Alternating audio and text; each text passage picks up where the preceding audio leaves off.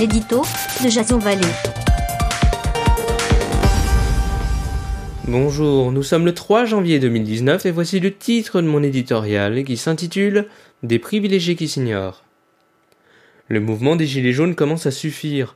Entre la deuxième arrestation du putschiste Eric Drouet, le soutien opportuniste de son plus fervent supporter et les rumeurs d'un prochain acte neuf à Bourges, nous voilà saturés.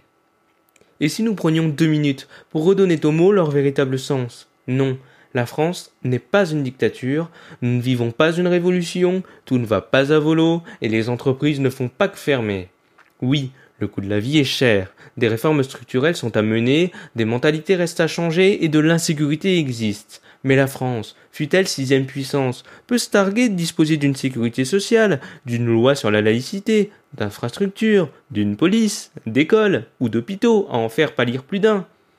Que ceux qui n'aiment pas cette république partent s'exiler dans un régime dictatorial, aux portes de l'Europe, dans un état où les droits élémentaires sont bafoués, les journalistes, syndicats et citoyens sont arrêtés puis torturés, où la population meurt de faim ou sous les balles, est pour la plupart illettrée, vivant sous le seuil de pauvreté, privée de libertés individuelles ou de se déplacer.